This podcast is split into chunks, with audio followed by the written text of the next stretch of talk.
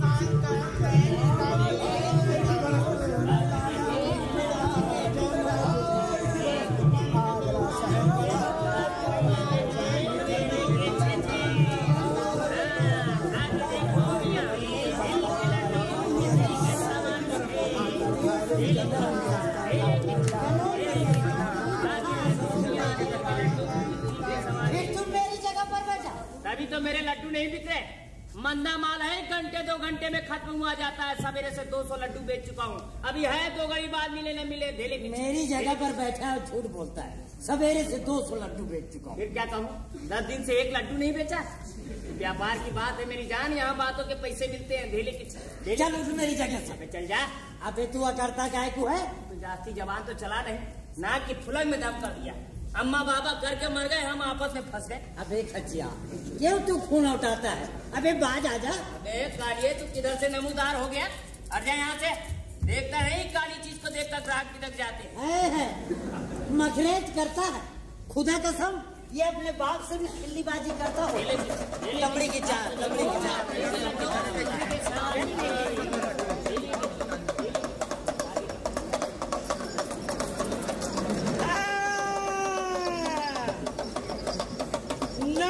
दिखा दो नाच आगरे शहर में नाच दिखा दो, बेटा। बच्चा लोग के खाप की ताली तो बजाओ। हरे लहर बुंदिया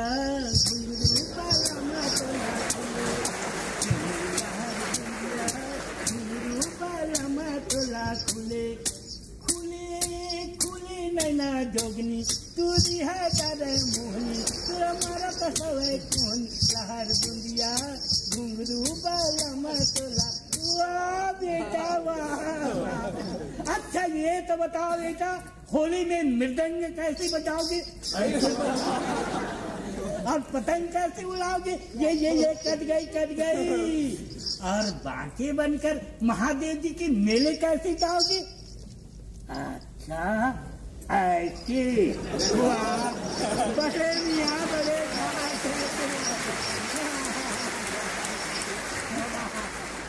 अच्छा और बरसात आ गई तो फिसल पड़ोगी और ठंडी लगी तो बेटा काँप जाओगे। और बुढ़ा हो गया तो ऐसी ऐसी ऐसी चलोगी। और मर गया तो हिंदू को राम की कसम और मुसलमान को कुरान की कसम। हाँ। जरा एक एक कदम पीछे तो हट जाओ। हाँ हाँ। अच्छा ये तो बताओ बेटा नादिर शाह दिल्ली पे कैसे झपटा था?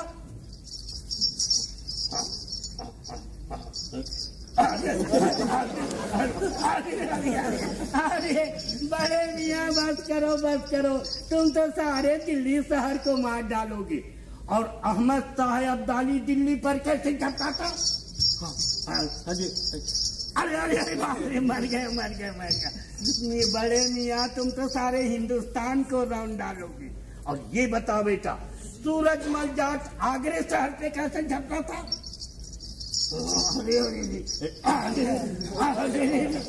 ऐसे। अच्छा ये बताओ बेटा फिरंगी हिंदुस्तान में आया तो कैसे आया? ऐसे आया। भीख मांग के आया और पलासी की लड़ाई में लाल साहब ने क्या किया? अरे, ठहर कर दिया। और बंगाल में क्या हुआ बेटा? अकाल पड़ गया था। लोग बाग भूख से मर गया था। आज हमारा क्या हाल है? हम भी भूखे मर रहे हैं। कल हमारा क्या हालत हो जाएगा? हम भी मर जाएँगे। तो हमें क्या करना चाहिए? सलाम करना चाहिए। सलाम करो बेटा सलाम करो सलाम करो सलाम करो सलाम करो सलाम सलाम करो। सलाम आजा आजा सलाम सलाम करो। सलाम ताज़ा के गड़िया ताज़ा। आ बेटा आ, आ, आ, आ बेटा जरा खाकर दीजिए बड़ा आया ककड़ी वाला एक लकड़ी देगा सब ककड़ी उकड़ी भूल जाएगा। बंदर कहेगा अभी बंदर बना के रख दूँगा। सारा ककड़ी दिखाकर हमारा सब आदमी भगा दिया। अरे क्या बात है? मारो सारे इस मदारी के बच्चे को। हमारा सब आदमी भगा दिया। मैं तो अपनी ककड़ी बेच रहा था। ककड़ी बेच रहा था। ककड़ी बेचने के लिए यही जगह मिली। जो तो खुद ही अपनी कमाई के ठीकरे में छेद करने पर तुला हुआ है। अरे तेरा आदमी भला ये क्या भगाएगा? देखते नहीं आजकल पैसे का नाम सुनकर लोग रफू चक्कर हो जाते हैं। भगवान झूठ न बोला है भैया? दस दिन से एक तरबूज भी नहीं बेचा हमने। अभी वो आदमी पैसा दे रहा था। इसने बीच में अपनी ककड़ी घुसेड़। दी अच्छा जा अपना रास्ता लो। रास्ता तुम्हारे बाप का है। बे जबान संभाल कर बात करना समझा? बड़ा आया है लाट साहब मार साले को। लोगों के पास खाने को तो पैसा है नहीं। इसका बंदर देखने के लिए पैसा देंगे। बच्चों खाल खींच के रख दूँगा क्या समझता है? चल निकल यहाँ से। वाह रे आगरा, क्या आंधा शहर है? चल बेटा, चल। चल आ जा चल। आ।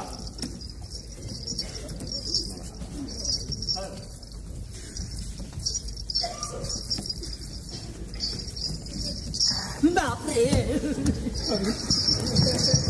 हरामी चिल्ला।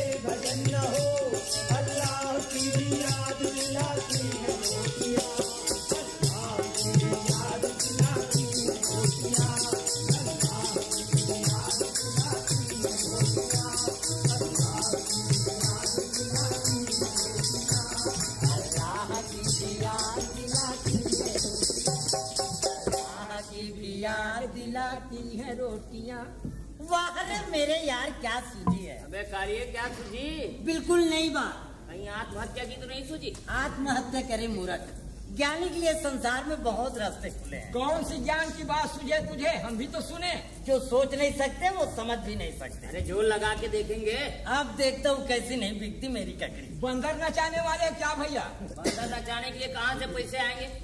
नाच नाच कर ककड़ी बेचेगा? खैर क्या बात है? हमको बता दोगे तो जात में फ़र्क आ जाएगा क्या भैया? व्यापार की बात हर किसी को बताते रहे। तो कमा चुके पैसा? बड़ा तीस मार खा बनता है। बताता क्यों नहीं क्या बात? नहीं बताऊँगा। क्या करते हो? कर लो। अबे कालिए कहीं तेरी बुद्धि ना नाप दूँ? अबे बुद्धि क्या नापेगा तू? मैं ही कहीं तेरी थोथनी न रगड़ दूँ? अबे जबान संभाल कर बात कर कभी किस घमंड में बड़ा आया अफला तुम का साला। अच्छा जंगा छोड़ बता क्या बात? आज हमको यही देखना है। कि तेरी हेटली चलती है या मेरी? बड़ा सिकंदर आज़म बनकर आया है। मरने निकले कफन का टूटा। अबे क्यों हत्या देता फिर रहा है दो घूसे ऐसे लगाऊँगा अभी तेरा लड्डू बना दूँगा। अबे मैं कहता हूँ तेरी रबड़ी न फोड़ दूँ। ए पाव भर की हड्डियाँ पीस के धर दूँगा। अच्छा आज तुझे भी कसम है ये हड्डियाँ पीस के धर दे ऐसा दूँगा मुँह फिर जाएगा तेरा। अबे ये कुत्ता मारूँगा अगर वो बात कर दूँगा मुँह कुत्ते में जा लगेगा जबान कट के गिर जाएगी। की? अबे कालिए तू अपनी बत्तीसी संभाल। अरे अरे अरे क्या कर रहे हो भैया? मांस के आटे की तरह खड़ा जा रहा है। अबे मैं कर रहा हूँ या तू? अच्छा ये दंगा बंद करो भैया। अबे चार उठा के ले जाएँगे चार। अच्छा, गुस्सा थूक दो तुम चुप रहो जी समझे? बीच में टांग मत अड़ाओ जी। मैं निपट लूँगा इस कालिए के बच्चे से। अबे हर किसी पर बिगड़ बैठेगा। आज दो रोटी ज़्यादा खा लेना है और क्या? चुप। तुम समझते हो जरा आवाज़ उठाकर हर किसी को दबा लोगे? अरे चुप रहता है कि तुझे भी दूँ एक। अजब भवन्नक है अभी क्या समझता है अपने आप को? तेरा बाप। क्या कहा? फिर कहूँ? अबे टांग पर टांग रख के तेरी फाके तराश दूँगा। बेटा कच्चे को चबा जाऊँगा कतले कतले कर दूँगा कतले कतले। अबे चुप के हो जाओ कान खाली है जबान है कि दर्जी की कैची की तरह चलती जाती है। अच्छा तेरी भी शामत आई? तू भी आजा मैदान में इस कालिए के बच्चे के साथ तुझे भी धोबी पाट पना दे मारा तो मेरा भी नाम नहीं। अबे क्यों तुम लोगों की खान ने पलटा खाया है? अब चुप भी हो जाओ? पैतरों की बात हमसे मत करना। खुदा का सब हम हाजी शरीफुद्दीन की तालीम के हैं। ऐसी चपत दूँगा अभी उड़न छू होगा। कसम है कलावड्डू की अबे ये हाजी शरीफुद्दीन किस चिड़िया का नाम? बड़ा आया हाजी शरीफुद्दीन का। आप ज़्यादा मत बोल। नहीं तो समझ ले मेरे सर पर खून सवार है। अबे मालिया मेट कर दूँगा बड़ा चौधरी बना फिरता है। मात है। ये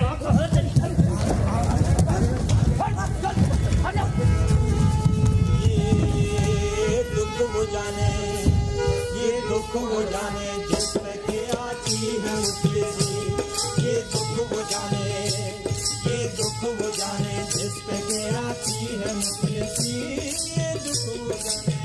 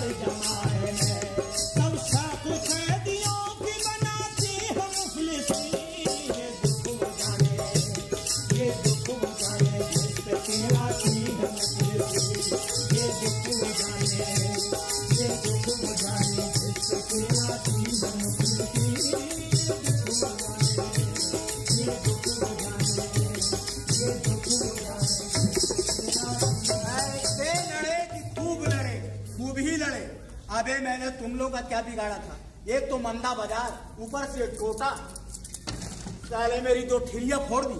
फिर भी पचास अभी और होंगी तुम्हारे पास। यहाँ तो यार खाकर दिवाला निकल गया। अबे चुपका बैठा रहा। तू ही ने तो झगड़ा शुरू किया। कल बारिश में ककड़ियाँ बर्बाद हो गई और आज चार आने का माल उधार लेकर आया था जिसमें आधा साफ़। बे कालिए तूने ही झगड़ा शुरू किया था। अब चुप बैठा रहा। बस अब फिर से छेड़खानी मत निकालो। नहीं तो तुम्हारे पास एक लड्डू बचेगा ना मेरे पास एक तरबूज। ए, मियाँ आप बुरा ना माने तो आपसे एक बात पूछना चाहता हूँ। क्या आप शायरी करते हैं? अभी तक तो तौफीक नहीं मगर आपको मतलब? ये ही जब अहमकों से सबका पड़ता है। कहते हैं और क्या खूब कहते हैं।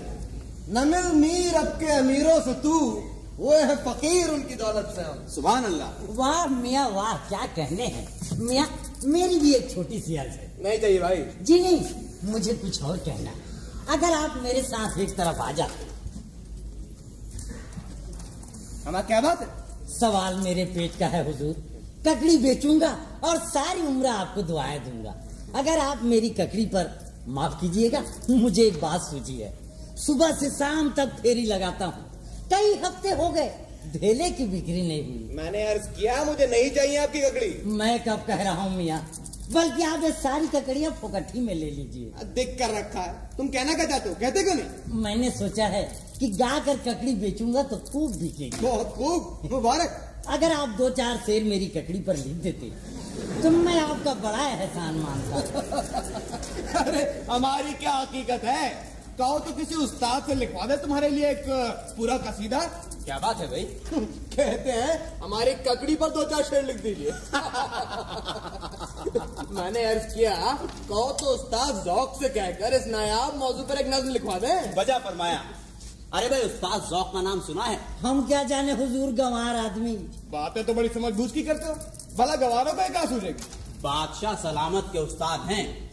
अगर तारीफ़ करें तो जर्रे को आफ्ताब बना दें। इतने बड़े शायर भला वो सड़ी सी ककड़ी पर क्या शेर कहेंगे? क्यों नहीं कहेंगे? शायद तो हमारी दरबार तक क्या पहुँच होगी मियाँ? कहो तो हम पहुँचा दें। आप तो गरीब आदमी का मज़ाक उड़ाते हैं। भाई देखो साफ़ बात यह है कि ककड़ी जैसे हसीन मौजू पर जब तक कोई पाए का शायर ज़ोर आजमाई ना करे हक अदा ना हो। और हम ठहरे नौमश इसलिए हमारे बस का तो ये रोग है नहीं। ठंडा मीठा तरबूज जरा चख के देखिए साहब ठंडा मीठा तरबूज। भाई देखो यो तुम्हारा माल नहीं बिकने वाला। ऐसा करो तुम भी किसी मिर्ज़ा या मीर साहब के पास जाकर अपने तरबूज पर दो चार शेर लिखवा लो। फिर अहले सुखन की दाद में हम भी खरीद लेंगे तुमसे तरबूज। जानते हो क्या बात थी भैया? पर शेर लिखवाना चाहते हैं किसी साया से? अरे तो वही शेर क्यों नहीं याद कर लेता जो मदारी ने कहा था। खा लो ककड़ी वकड़ी नहीं तो दूँगा लकड़ी। और क्या? भाई शायर अगर ककड़ी तरबूज पर शेर कहने लगे। तो शायरी छोड़ ककड़ी तरबूज न बेचने ना। क्यों न लड्डू तरबूज बेचना छोड़कर हम भी कविता रचना शुरू कर दें? भूखा मरना ठहरा तो ये ही सही। क्यों भैया? मुलायदा कीजिए। कहते हैं दिल्ली में आज भीख भी मिलती नहीं उन्हें। था कल तलक दिमाग जिन्हें ताजो तक। वाह वाह सुभान अल्लाह सुना है जुनून के दौरे पड़ने लगे हैं इन दिनों मीर साहब पर। दाम गनीमत समझिए अस्सी के ऊपर उम्र होने को आई। और फिर क्या क्या जमाने देखे हैं मीर साहब ने? इसी शहर में अजीजों की बेवफाई देखी। घर छोड़ा वतन छोड़ा दिल्ली छोड़ी के एक जमाने में सुखनदानों और बाकमालों का मलजो मावा थी। इसमें क्या शक है? दर दर की खाक छानी ईरानियों और तुरानियों के हमले देखे। अफगानों रुहेलों राजपूतों जाटों और मराठों की तस्कुर देखी। देखा कि दिल्ली की गलियों में खून के दरिया रवा हैं और इंसानों के सर कटोरों की तरह तैर रहे हैं। अपना घर आँखों के सामने लुटते देखा। घर जला सामने पर हमसे हमसे बुझाया न गया। ये सब देखा। अब लखनऊ में गोशा नशीन है और फिरंगियों की गारतगरी देख रहे हैं। सच कहते हो भाई अजब गर्दिशों का जमाना है। मुझे तो ऐसा लगता है कि ये सल्तनत मुगलिया नहीं है एक ज़बरदस्त कवि हैकल शेर बबर है जिस पर सैकड़ों कुत्ते बिल्लियों ने हमला कर दिया है और उसे जख्मों से चूर और लाचार देखकर आसमान से चील और गिद भी जमा हो गए हैं और ठोंगे मार मार कर उसकी तिक्का बोटी कर रहे हैं। और वो शेर है कि न तो उसे कराहने की मोहलत है न मर जाने का यारा है। भाई बहुत खूब मौलवी साहब अल्लाह ये आप ही का हिस्सा है। ये जबान और ये अंदाज़ा गुफ्तगू। हम तो नाम के शायर है साहब। आप तो बात बात पे शायरी करते हैं। ये आप हजरात की सोहबत का नतीजा है और क्या? आप दोनों कसरे नफसी से काम ले रहे हैं। हमारी कसरे नफसी कह लीजिए या अपना उसने जन बहरहाल साहब हम तो इस बात पे काल हैं कि दीवान भी छपाया जाए तो ऐसे शख्स से जो सुखन पहन और अपना ये ईमान है कि अगर शेर छापे जाए तो शायर की हर कसो नाकस का अशार छापना हमारा सेवा नहीं। आपका दीवान तो अब मुकम्मल हो गया होगा। अरे साहब शायर का कलाम तो उसकी ज़िंदगी के साथ ही तकमील को पहुँचता है। वो तो ऐसा। इतने शेर ज़रूर हो गए कि किताबी सूरत में आ जाए। लीजिए और इसका आपने मुझसे ज़िक्र तक नहीं किया। तसाहुल साहब शायर जो ठहरे। घर की बात थी। सोचा किसी भी वक्त मुसफिद आपके सुपुर्द कर दूँगा कि जो जी माँ की। नहीं? ऐसा गजब ना कीजिए। मुसविदा कल ही मेरे यहाँ पहुँचा दीजिए। जी, मैं अभी आता हूँ। जो खुशामद करे, जो खुशामद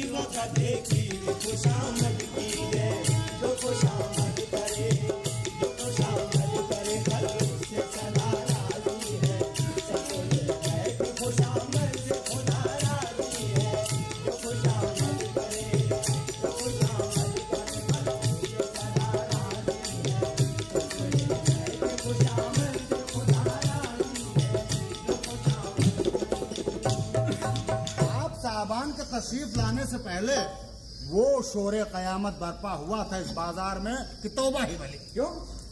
बस कुछ रजीलों में आपस में तू तू मैं मैं शुरू हो गई।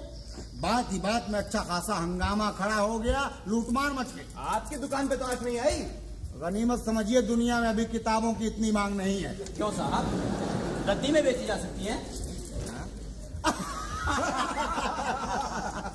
ये ककड़ी बेचने वाले ने सबसे आना शुरू की अरे वही साहब जो वहाँ तशरीफ़ रखते हैं। जी हाँ जी हाँ। अभी अभी उन्होंने मुझसे अपनी ककड़ी पर शेर लिखने की दरखास्त की थी। साहब क्या मुमकिन नहीं कि शायरी के अंदर कोई सारे माहौल की तस्वीर खींच मीर साहब का कलाम इस अफरा तफरी की दरदंगेज तस्वीर नहीं तो और क्या? है।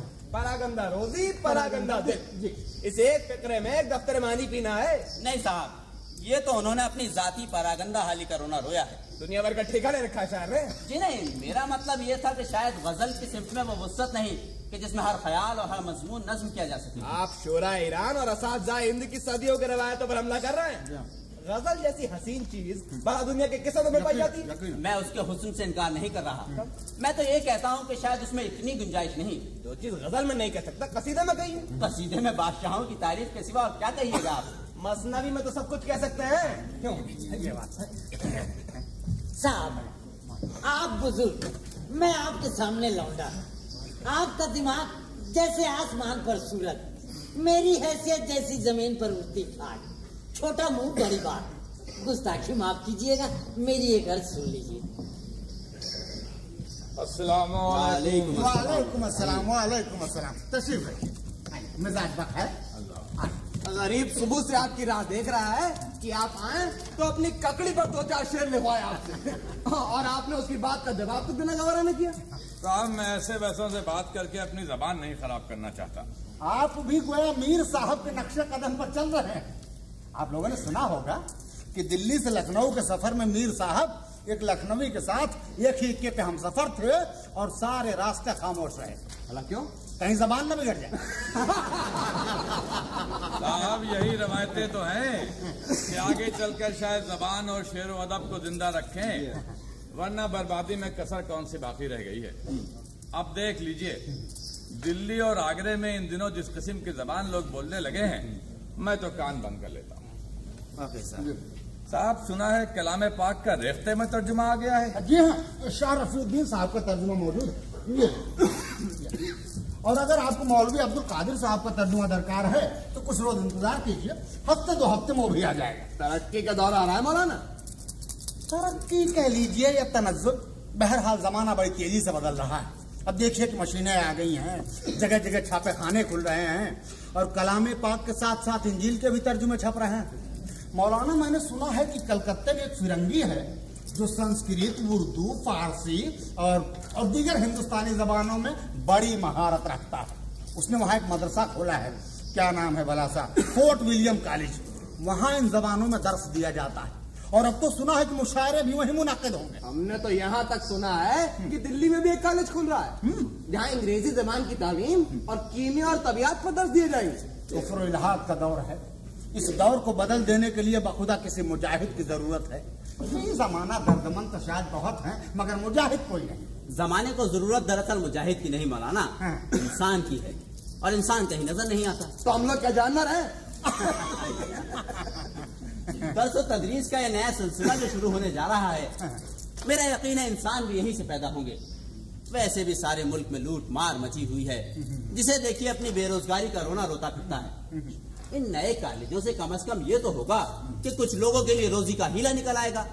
भाई, मेरा तो ख्याल है मौलाना कि आपकी इन तसनीफात, शरह हदीस, तफसर और तनकीद और तस्करा नबीसी वगैरह में कुछ नहीं धरा। क्या गलत कह रहा हूँ? अब तो आप भी कुछ नए रास्ते निकालने की फ़िक्र कीजिए। भाई, मैंने उड़ते उड़ते सुना है कि दिल्ली में छापा खाना आ रहा है और बहुत जल्द उर्दू में रिसाले और अखबार छपने शुरू हो जाएँगे। हैं तो मैं तो सोच रहा हूँ कि वहीं को तो खाना खोलूँ और अखबार का भी सिलसिला जारी करूँ। बहुत बुरा वक्त आ गया है वाकई। अभी कल की बात है।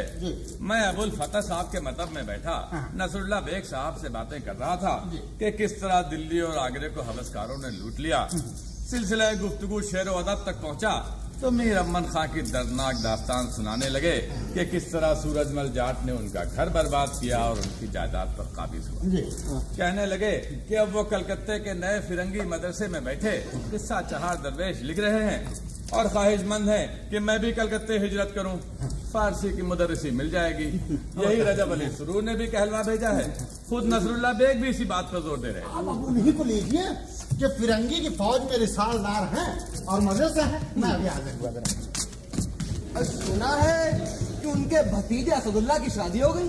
भाई जब जहीन लड़का है असदुल्ला भी। इस कम उम्री में फारसी में शेर कहता है और बखुदा खुद मेरी समझ में नहीं आते। उसकी उम्र तो यही कोई तेरह चौदह की होगी। हाँ। जी हाँ इसमें हैरत की क्या बात है? शेख मोहम्मद इब्राहिम जौक तो देखिए अठारह बीस की उम्र होगी। अकबर सानी के दरबार में जा पहुँचे और शाह नसीर जैसे कोना मश का तुख्ता उलट दिया। और अब उस्ताद है सारी दिल्ली में उनका तूती बोल रहा है। मियाँ अब कैसी दिल्ली कहाँ का दरबार और कौन से अकबर सानी?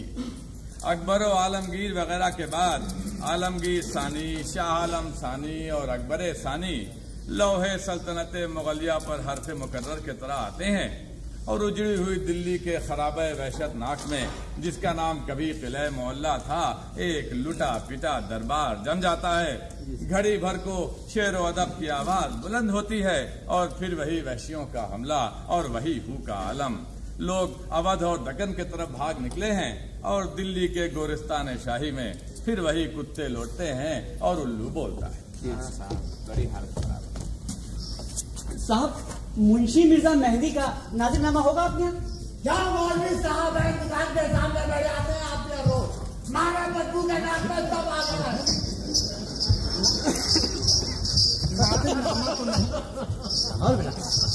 नादिरनामा तो नहीं है अलबत्ता उसका तर्जुमा उर्दू में हुआ है तारीख है नादरी वो मौजूद है। और किस्सा लैला मजनू? और किस्सा लैला मजनू भी अमीर खुसरो का खत्म हो गया है मगर हैदरी साहब को उर्दू का तर्जुमा अभी अभी आया है। इस तरह दिखाएँगे? हाँ? हाँ हाँ।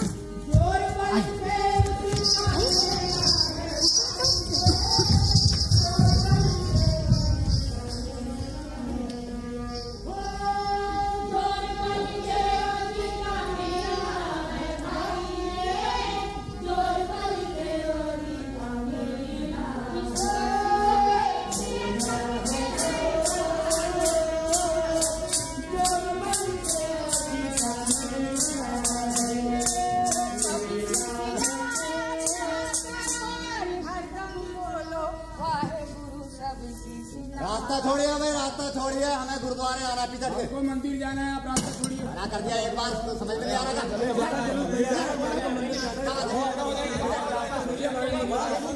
इस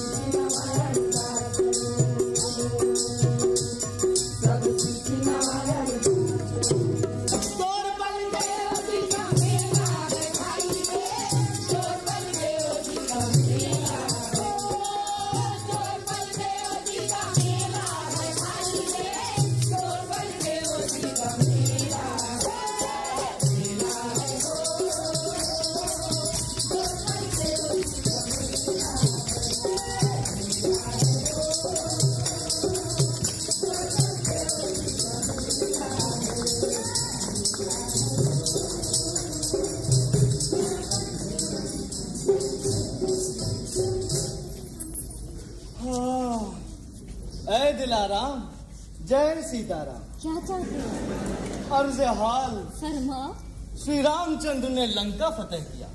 और तुम्हारे सुरमा हुस्न ने मेरे दिल का गढ़ भूत कर ज़ोर दिले मन रावण राम कर दंड बुता राम किसी इस बात का गवाह हनुमान।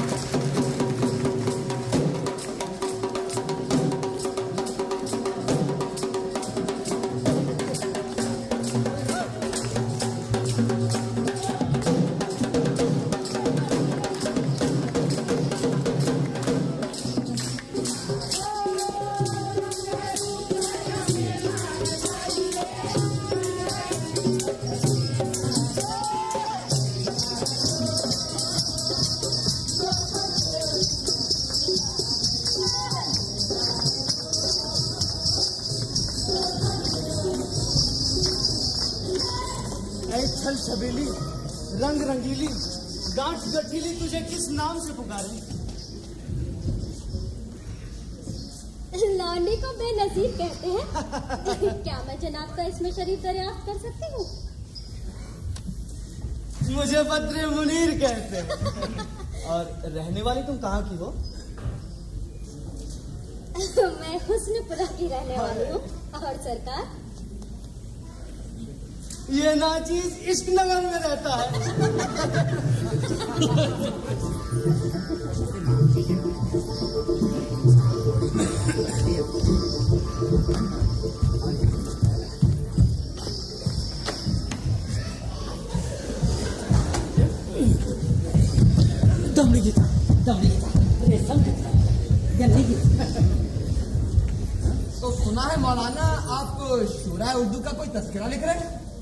लिख तो रहा हूँ पर न जाने क्यों।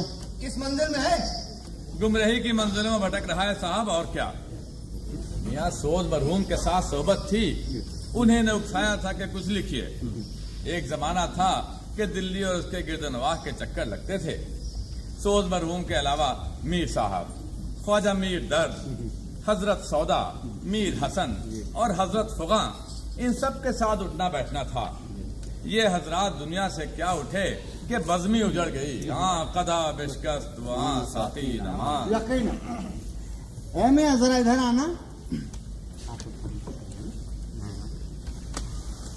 अबे इधर आबे खबीस।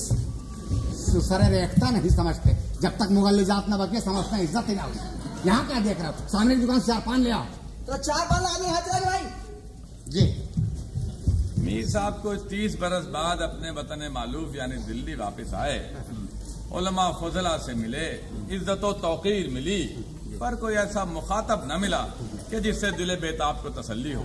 कहने लगे सुबहान अल्लाह यही वो शहर है कि जिसके हर कूचे में आरिफ, कामिल, फाजिल, शायर, मुंशी और दानिशमंद होते थे। आज वहाँ कोई ऐसा नहीं कि जिसकी सोबत से लुत्फ उठाऊं। चार महीने इस तौर से वतन अज़ीज़ में गुजारे, बहुत रंज हुआ और वापस चले गए। गरज साहब अब कैसा तस्करा और कहाँ का तस्करा नवीस? बहरहाल दास्तान पारीना का एक जर्री वरक जहन के किसी गोशे पे चकमगाता रहता है। अहद हाजिर की जुल्मतों ने इस शमा को बुझा न दिया। तो मुमकिन है कि आने वाली नस्लों के लिए कुछ छोड़ जाऊँ वरना अब तो हमारा दम भी गनीमत समझो मौलवी साहब मेरा दीवान छापने पर मुसिर है। सोच रहा था अगर आप एक नज़र देख लेते तो मेरी इस्लाह भी हो जाती। और बहुत मुमकिन है शोरा का तस्करा लिखने के सिलसिले में आपको एक नई तहरीक भी होती। नई तहरीक तो खैर अब क्या होगी मियाँ? बहरहाल खिदमत के लिए हर वक्त हाजिर हूँ। दमड़ी की था रेशम की था गन्ने की था दमड़ी की था रेशम की था गन्ने की थी आज सिकंदरी की राजा राजा की थी रेशम की थी साहब ये किताब तो फारसी की नहीं? जी हाँ नहीं है तो? तो? फारसी का लैला मजनू खत्म हो गया है मैंने आपसे पहले ही अर्ज़ कर दिया था।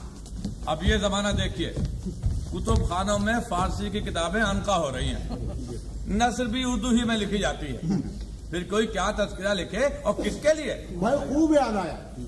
मियाँ नजीर के एक शागिर्द हाल ही में मेरे पास आए उनकी एक नज्म लैला मजनू लेकर कि आया मैं उसे अपने रसूख से शाया करवा सकता हूँ। अब भला बताइए कौन पढ़ेगा मियाँ नजीर का कलाम? अरे साहब हाँ। एक जमाना आने वाला है कि यही बाजारों चीज़ें चलेंगी होली या दिवाली पर कुछ तो बंदी कर लीजिए। एक नो फजल की मेरा आज पहुँच जाइएगा। ये तो जौक का आलम है आजकल। अभी अभी एक ककड़ी बेचने वाला मेरे पास दौड़ा हुआ आया और कहने लगा साहब मेरी ककड़ी पर नज्म लिख दीजिए। अब बताइए। भाई तुमसे के मना कर दिया कि मुझे ककड़ी ना खरीदनी है और ना मैं शेयर कर सकता हूँ? हमारा अपना काफिया तंग है।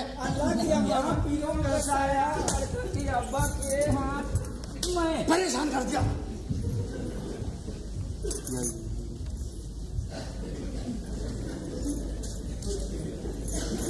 वैसे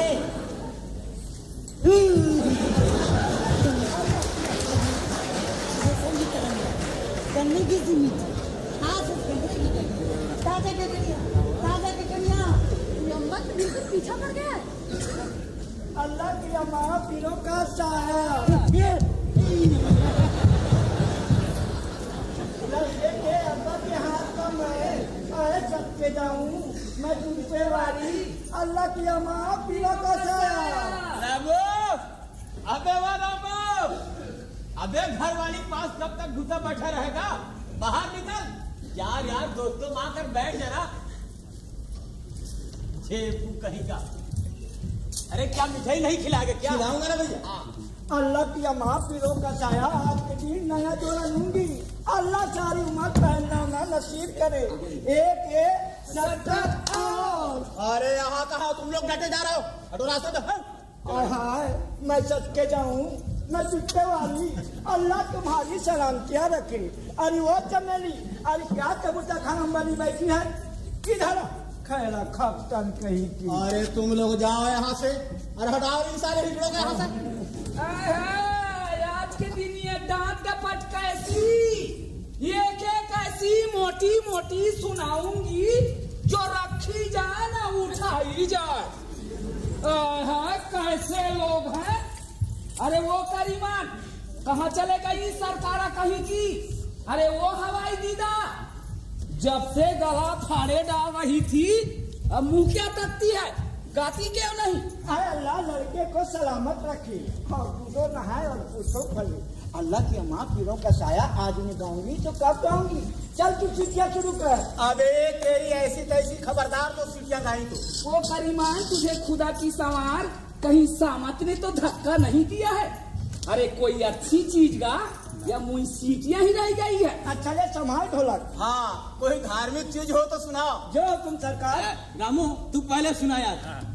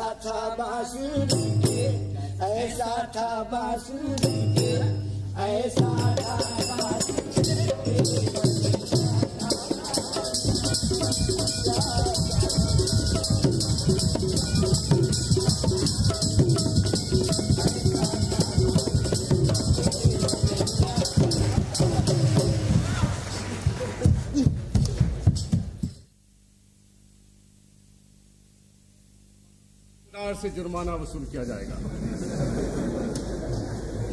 हुजूर आप तस्वीर अरे मैं मुन्ना था एक पान जरा उल्टा सा दारोगा साहब के लिए। हाँ? जल्दी से। अभी लीजिए मौलाना। हुजूर मुझे झगड़े फसाद से क्या लेना देना? मैंने आपसे अर्ज़ किया ना ये फेरी लगाने वाले रजीलों का सारा झगड़ा था। जी हाँ जुर्माना उनसे भी वसूल किया जाएगा। हुजूर आप मानते हो शर्माए? फिर कभी हाजिर होऊँगा। हाँ? क्या अच्छा तमाशा है। आखिर हुआ क्या था? अरे होना क्या था आप ये ककड़ी वाला कौन था? और कहा इस वक्त? यही होगा हुजूर आता ही होगा। उसी बदमाश ने बलवा कराया था। हाँ हाँ वो सब मुझे मालूम है। शरारत तुम सब की है। और जुर्माना तुम सबको देना होगा। तुम लोग थाने में जाकर जुर्माना दाखिल करो। सरकार एक आदमी के पीछे हम सब गरीब क्यों मुफ़्त में मारे जाए? उसी ने हम सब की टांग ली थी हुजूर बात बात में झगड़ा खड़ा कर दिया। खैर वो भी मालूम हो जाता है कि फसाद की जड़ कौन है। तफ्तीश जारी है।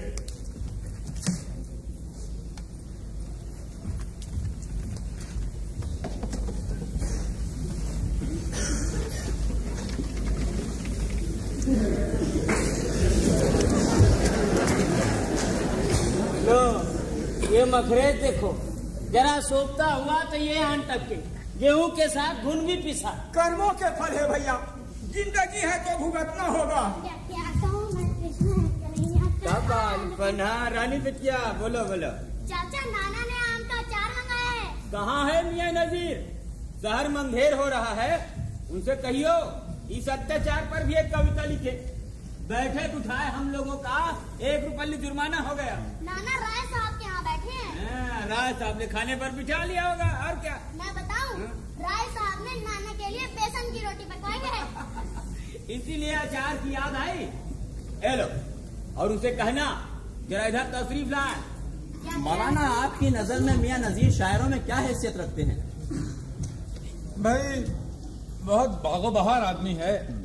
खुश मिजाज शुगुफ्ता उस्ताद हर शख्स से हंसकर मिलने वाला किसी का दिल न दुखाने वाला ऐसा कि जिसकी मिसाल दुनिया में मुश्किल से मिलेगी। मगर शायरी आ चीज़ें दिगर फहश कलामी हर्जा गोई इब्तदाल और आमियाना मज़ाक की तुकबंदी को हमने शेर नहीं माना। यहाँ नजीर को शायर मानना उन पर बहुत बड़ा बहुतान होगा। शोरा के तस्करे में उनकी कोई जगह नहीं। चाचा नाना ने आम का अचार वापस कर दिया। क्यों? सुनो मियाँ नदीर ने एक नई नज्म कही है। फिर गर्म हुआ आन के बाज़ार चूहों का हमने भी किया खांचा तैयार चूहों का। सर पाँव कुचल कूट के दो चार चूहों का जल्दी से कचू मर सकिया, मार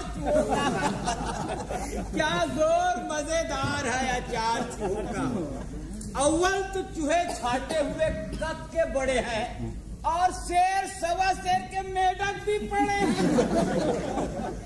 चख देख मेरे यार, ये अब कैसे कड़े हैं?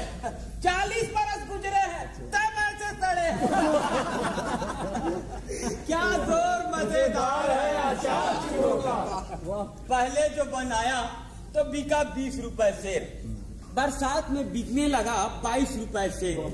जाड़ों में ये बिकता रहा बत्तीस रुपए से और होलियों में बिकता है चालीस रुपए क्या ज़ोर मज़ेदार है आचार का?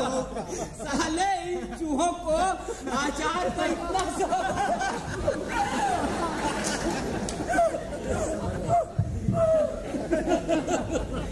सुन लिया ये था मियाँ नजीर का म्यार सुखन। भाई ताजुब तो इस बात पर है कि मियाँ नजीर शरीफ घराने के आदमी है और जाहिल और गदागर उनकी चीज़ें गाते फिरते हैं।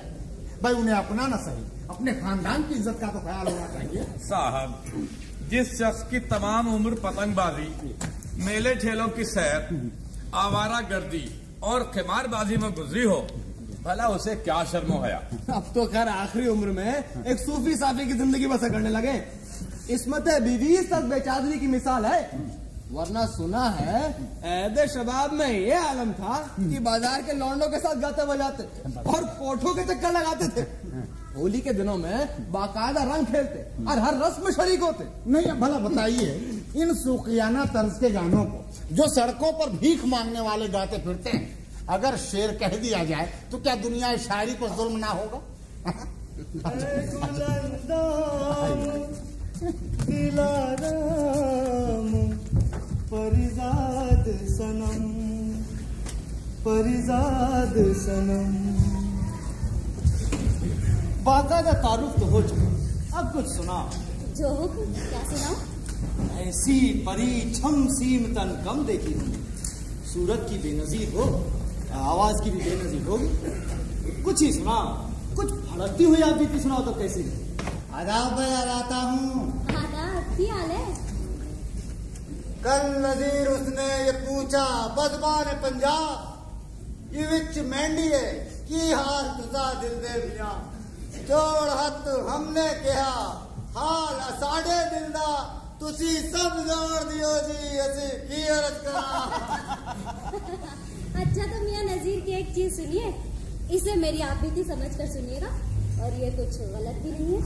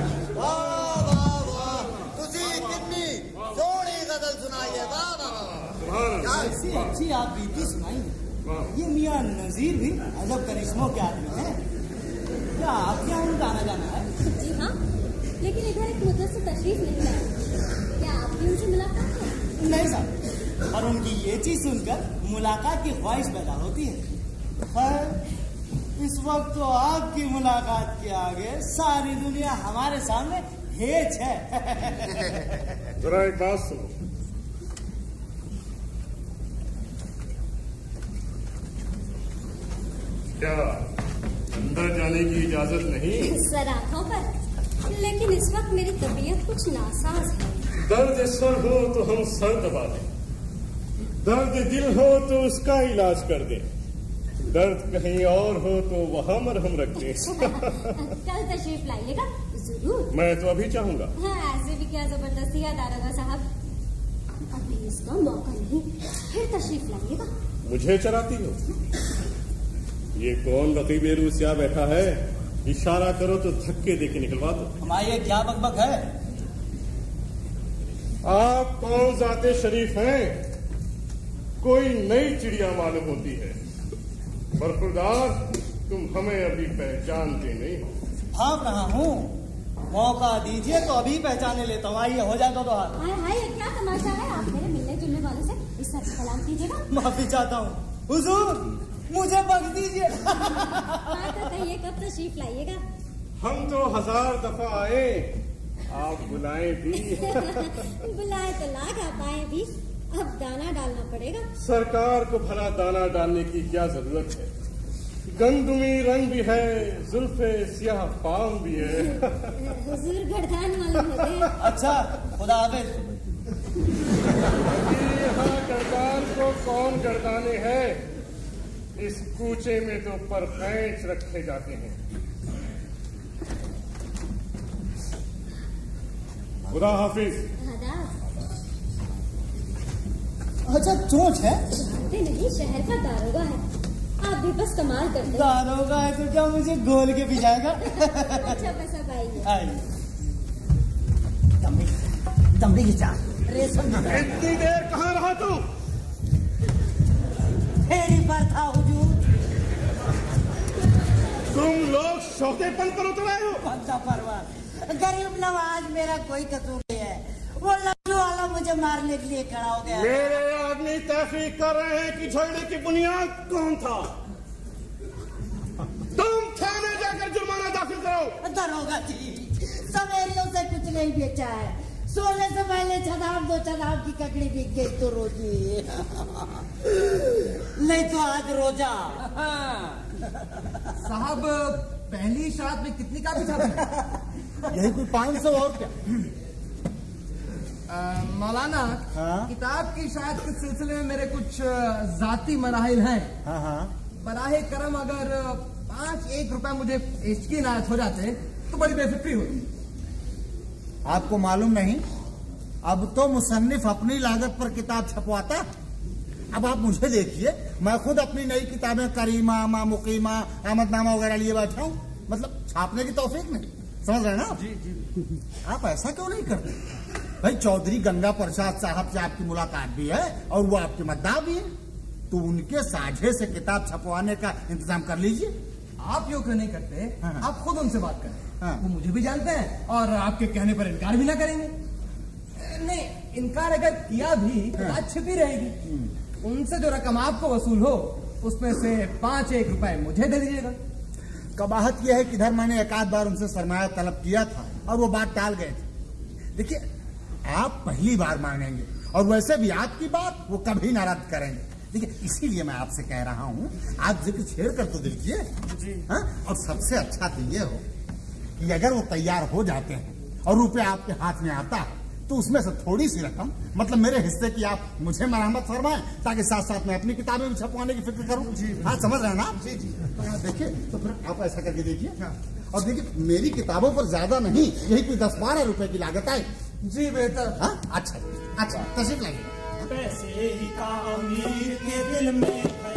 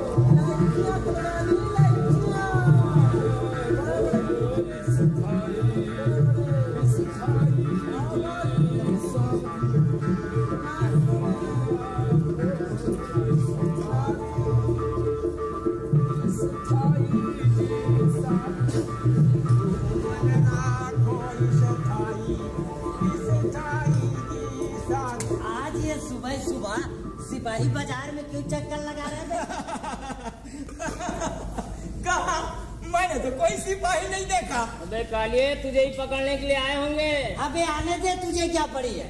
मैं तो कहता हूँ अच्छा साले पकड़ ले जा। पेट पर पत्थर बांधे, दिन भर टांगे तोड़ता रहता हूँ। इससे तो अच्छा है, हवा लाते बैठो, आराम से खाओ, मौज करो। चलने वाले, चला करें।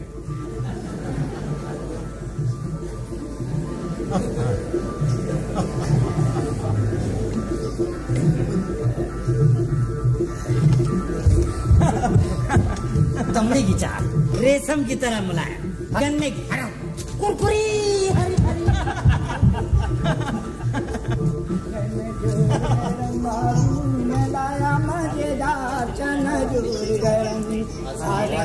बड़ा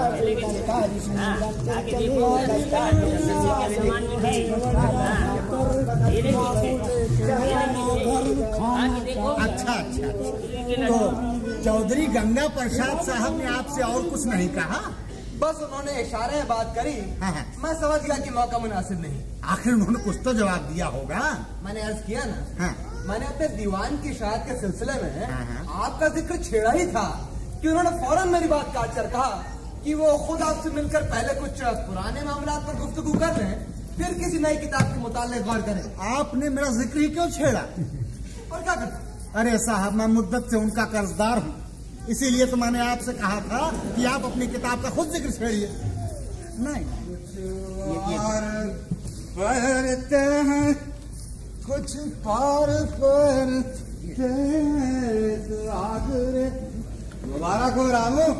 सुना है तेरा लड़का हुआ खूब ढोलक बजी। अरे भाई तुम कहाँ चले गए थे? हमारे यार ये बैठे बिठाए अच्छी जगह पड़ी। मैं गया था मियाँ नजीर के साथ तैराकी का मेला देखने। वापस आता हूँ तो क्या देखता हूँ कि दुकान का जुर्माना हो गया है। तुम कह देना मेरी तो दुकान बंद थी। दवा मौजूद है गवाही मैं दे दूँगा। अमा कौन सुनता है मियाँ तुम्हारी दाद फरियाद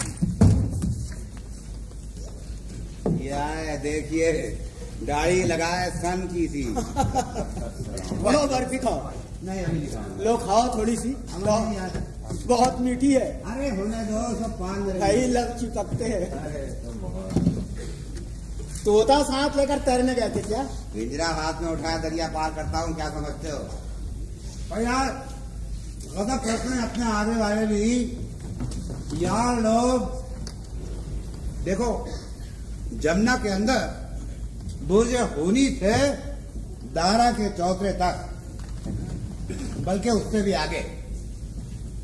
आदमी छका अच्छा भरा हुआ था। हर तरफ़ सरी सर यूँ मालूम होता था तरबूज तैर रहे हैं। थाली छोड़ो तो सरों पर जाए। और यहाँ खलक करते हैं अपने आगे वाले भी। यार लोग हुक्का पीते दरिया पार करते हैं। हल हो गई सुन लिया हुजूर आपने? मियाँ नजीर दरिया किनारे नीम उरिया परियों का तमाशा देखने गए। पीरी में भी वही आलम। भाई बुढ़ापा इंसान का मिजाज तो नहीं बदल देता। पुरानी आदतें हैं क्यों कर छूटेंगी? ज़ोर था। तो खुद पैरते थे। अब अगले जमानों की याद और उन यादों की हसरत लिए जमुना किनारे खिंचे चले जाते हैं कि जो खुद नहीं कर सकते वो दूसरों को करता देखकर हवस पूरी कर ले। लेकिन साहब ये तैराकी का मेला होता बड़ा काफिर है और ये बाहर आगरे में ही है। कितना हसीन कितना शायराना मंजर होता है। सच पूछिए तो जी मेरा भी बहुत चाहता है कि शिरकत भी करूँ और ऐसे हसीन मौजू पर शेर भी कहूँ। बस ये समझ में नहीं आता क्यों कर? बस इसी तरह कहना शुरू कर दीजिए। कुछ वार पैरते हैं कुछ पार पैरते हैं इस आगरे में क्या क्या है यार पैरते हैं। इसी मौजू पर सही मानों में भी तो शेर कहा जा सकता है। तैराकी पर। क्यों नहीं? वो क्यों कर? यही समझ में आ जाता तो कहना देता शेर। इस मौजू पर जिस मौजू पर आप शेर नहीं कह सकते। उसे शाराना मौजू ठहराना क्या मानी? मैंने तो सिर्फ़ इतना कहा कि जी चाहता है। ये तो नहीं कहा कि इस पर शेर कहना आसान या मुमकिन है। जिस मौजू पर शेर कहना मुमकिन ना हो। उस पर शेर कहने की ख्वाहिश कहाँ की अकलमंदी? है चाह फिर तो अरे अपनी ज़िक्र करने जाके बैठ। तेरा दिमाग तो नहीं चल गया। हवा से लड़ता रहता है। फिर से झगड़ा शुरू मत कर देना भैया। नहीं तो टोकरी में फल का एक दाना बचेगा ना सर पर एक बाल। चमड़ी की चाह रेशम की चाह कल कहाँ गायब हो गए थे? साहब जरा तैराकी का मेला देखने चले गए। हम ये समझे बस अब पतंग वतंग बेचना छोड़ दिया आपने। भला पतंगबाजी और पतंग फरोशी हमसे छुट जाए। अजी तौबा कीजिए। आप फरमाइए आपको कौन सी पतंग चाहिए? हर किस्म हर रंग हर नाव हर बहार की पतंगें मौजूद हैं हुजूर। कौन सी पतंग लीजिएगा? दो धारिया गिलहरिया पहाड़िया दो बाग ललपरा लंगोटिया चाँद तारा बगला धैयर पेंदी पान कलसरा ककड़ी चौगड़ा बाजरा चमचका तुक्का बस भाई बस बस बस। नाम तक नहीं सुने इन पतंगों के अपनी ज़िंदगी में। फिर क्या पतंग उड़ाते हैं आप? हम उड़ा लेते हैं थोड़ी बहुत। आप तो हमें ये सीधा साधा दो धारिया दे दीजिए। दो धारिया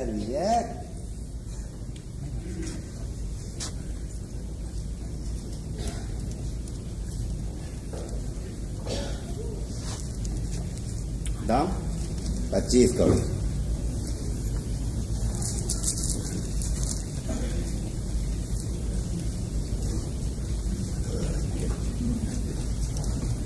ए, ए मियाँ जरा इधर आना लड़के अस्सलाम वालेकुम मौलवी साहब। वालेकुम अस्सलाम वालेकुम अस्सलाम। आओ। आओ यही है। आओ। आओ बैठ। हाँ?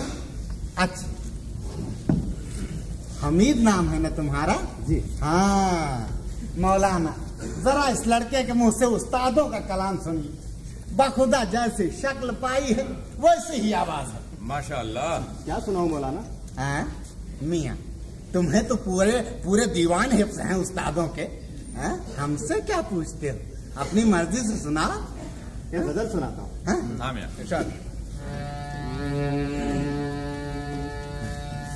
हाँ तू, मेरा नाम तो। लीजो न भले किन, कहना कोई मरता है तेरा, चाहने वाला। जैसा हो वो मुझसे खफा। रूट चला था। अल्लाह ने क्यों जब ही मुझे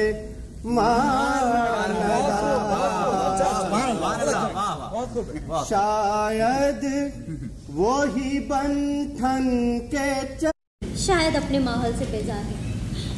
लोग कहते हैं कि माहौल ही कुछ ऐसा हो गया है लेकिन फिर बोलने लगेंगे जब माहौल बेहतर हो जाएगा।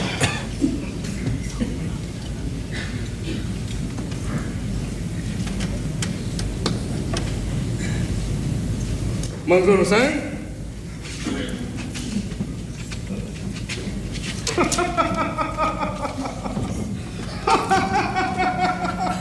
दुनिया में बादशाह है सो है वो भी आदमी।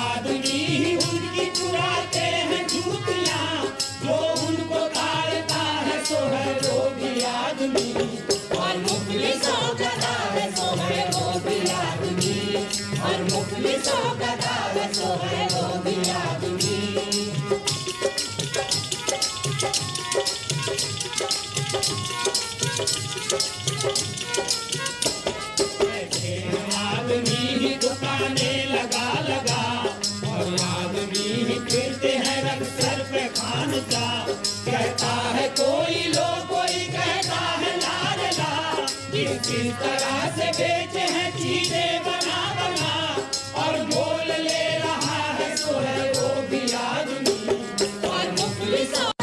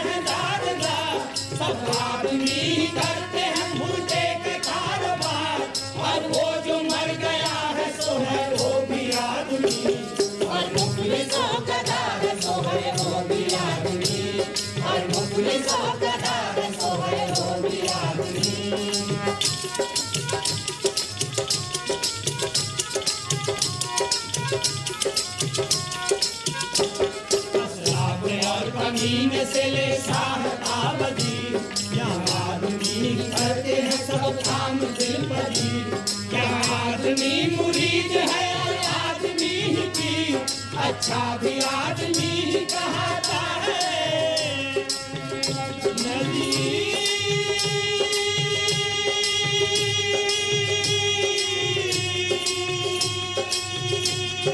अच्छा भी आदमी कहता है नदी और सब में जो बुरा है तो है वो भी आदमी। और मुखलिसों का आदमी और मुफलिस होकर आए वो भी आदमी। वो भी आदमी, वो भी आदमी, वो भी आदमी।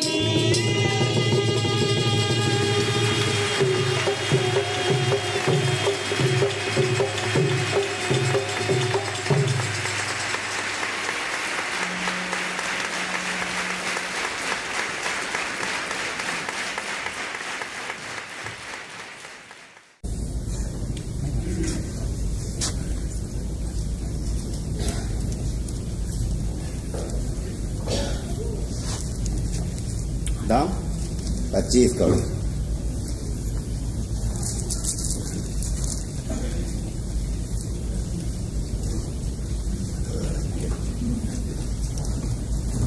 मिया जरा इधर आना लड़के। सलाम वालेकुम वालेकुम अस्सलाम वालेकुम अस्सलाम। आओ। यही है। आओ। बैठ। हाँ? अच्छा। हमीद नाम है ना तुम्हारा? जी। हाँ मौलाना जरा इस लड़के के मुँह से उस्तादों का कलाम सुनिए। बखुदा जैसी शक्ल पाई है वैसी ही आवाज़ है। माशाल्लाह। क्या सुनाओ मौलाना? हाँ मियाँ तुम्हें तो पूरे पूरे दीवान हिफ्स हैं उस्तादों के। हैं? हमसे क्या पूछते हो? अपनी मर्ज़ी से सुना। ये गज़ल सुनाता हूँ।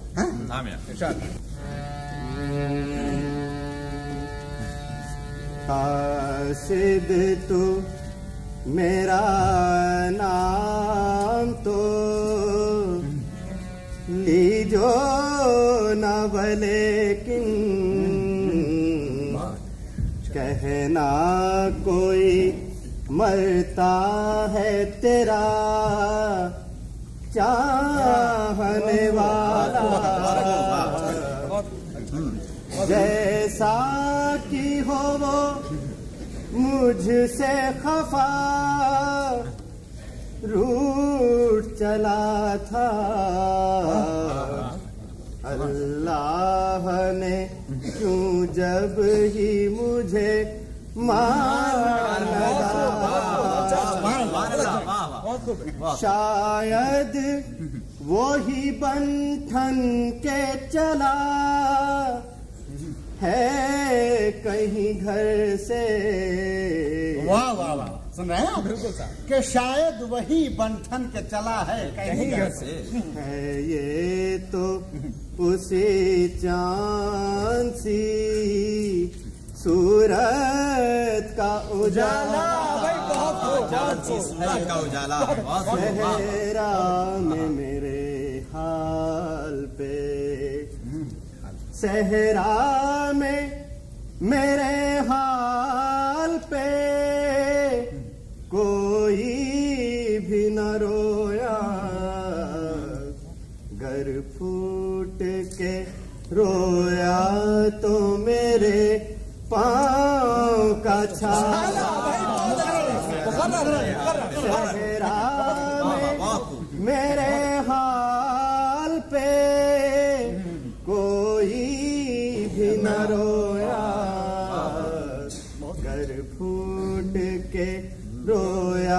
तो मेरे पाँव का छाला। औरों को जो गिरते हुए देखा तो लिया था। वाह वाह औरों को जो गिरते हुए देखा तो लिया था। औरों को जो गिरते हुए देखा तो लिया था।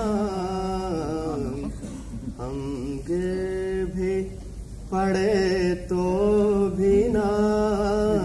जालिम ने संभाला।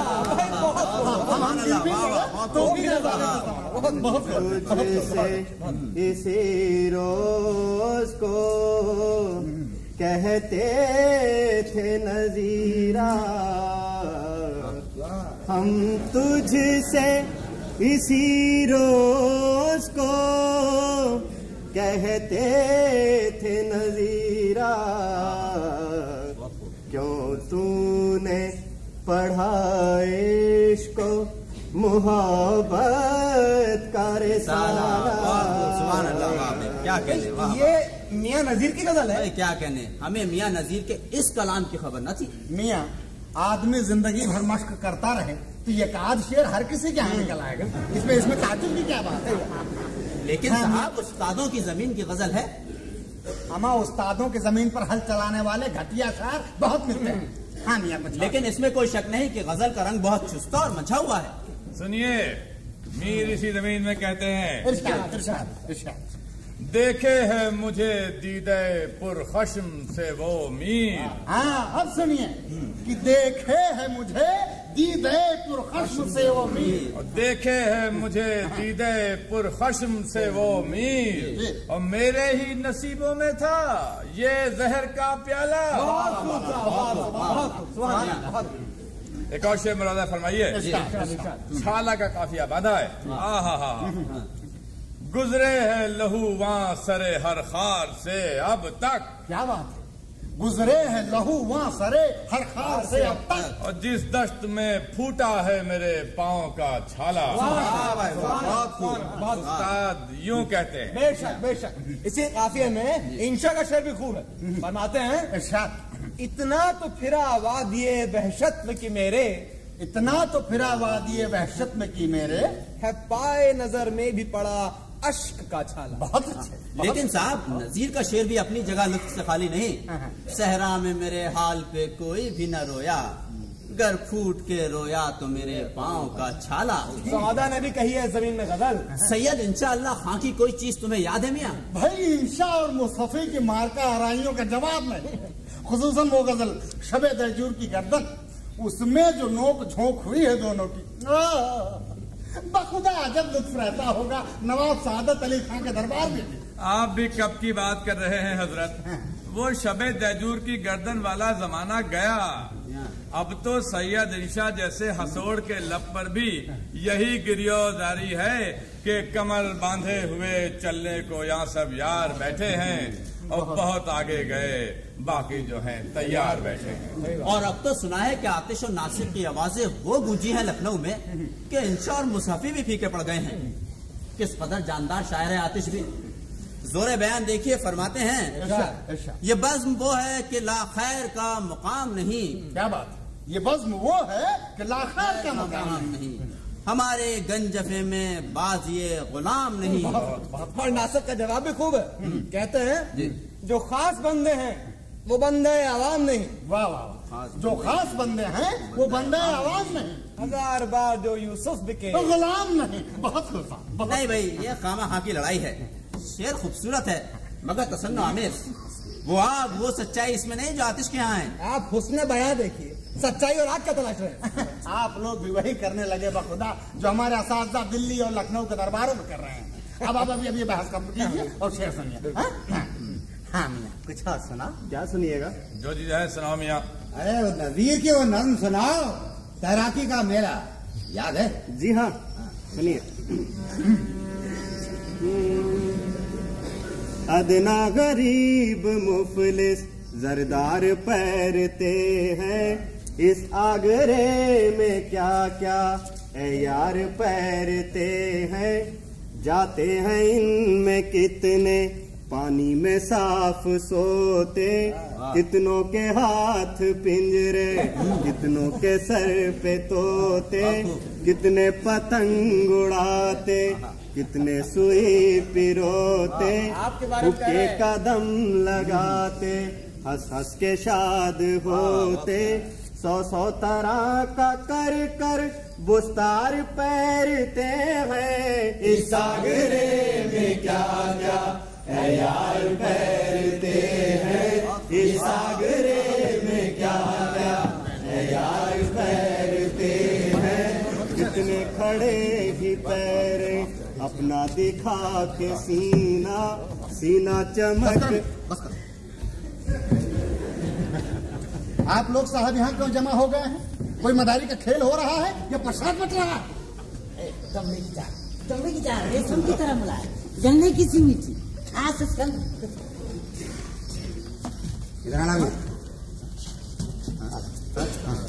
लीजिए। हमने सोचा था खुशगुलू लड़का है मौलाना कलाम सुनकर खुश होंगे मैं क्या जानता था कि वो ये बाजारी कलाम सुनाने लगेगा? आखिर मौलाना नाराज़ होकर चल दिए। लेकिन साहब नज्म तो खूब थी। जी हाँ। सौ सौ तरह का कर कर बुस्तार पहनते हैं कर कर जैसे आप शायरी कहते हैं? क्यों? यूँ मालूम होता है अभी शायरी नहीं कर रहा ककड़ी खा रहा लेकिन साहब कर कर मुस्तामिल है असाजा ने बांधा है। अच्छा चलिए अब उठिए। तो माफ़ कीजिएगा। इसमें आपका क्या कसूर है मौलाना?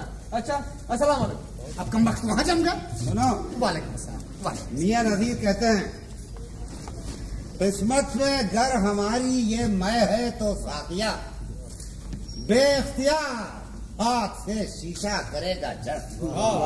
पहले ही तूने बता दिया यार कि तुम्हें मियाँ नजीर का कलाम याद है। मैं पतंग खरीदने आया था साहब कोई शेर सुनाने की गरज से तो आया नहीं था। अरे यार मगर ये तो जानते हो कि कितनी पुरानी याद अल्लाह है हमारी मियाँ नजीर से। उनका कलाम सुनाना था तो हमारी दुकान पे बैठ कर सुनाते वहाँ शेर पढ़ के उनको भी बेइज्जत किया हमें भी। वाह। इसी पर तो कहा है हज़रत नजीर ने दिल सा दुरे यतीम बिका कौड़ियों के मोल। दिल सा दुरे यतीम बिका कौड़ियों के मोल क्या कीजिए खैर? ये भी खरीदार के नसीब अच्छा लो कुछ अपनी आवाज़ से सुनाओ। आप फरमाइए क्या सुनाओ? हमारा वही नम सुनाओ तैराकी वाली और क्या? कितने खड़े ही पैरे अपना देखा अम्मा मेरी आओ नम हो रही क्या अच्छे वक्त हाँ, फिर से शुरू करो। कितने खड़े ही पैरे अपना दिखा के सीना सीना चमक रहा है हीरे का जू नगीना आधे बदन पे पानी आधे पे है पसिया। बह चला। कितने खड़े ही पैरे अपना देखा के सीना सीना चमक रहा है, हीरे का जू नगीना आधे बदन पे पानी, आधे पे है पसीना, सर्वों का बह चला है, गोया के एक करीना, दामन कमर पे बांधे, दस्तार पैरते हैं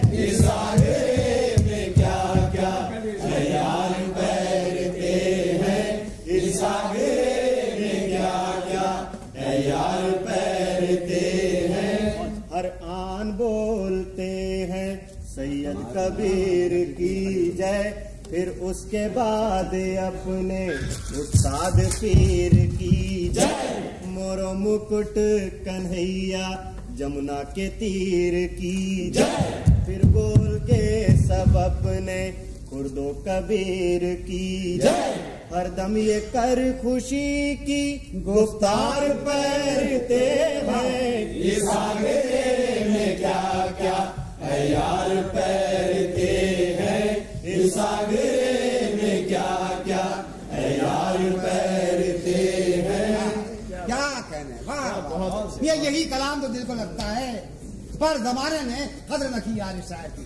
कहता है न गुल अपना न खार अपना न जालिम बाफा अपना। न गुल अपना न खार अपना न जालिम बाफा अपना। बनाया आ, किस गुलशन में हमने? आशिया किस गुलशन में हमने?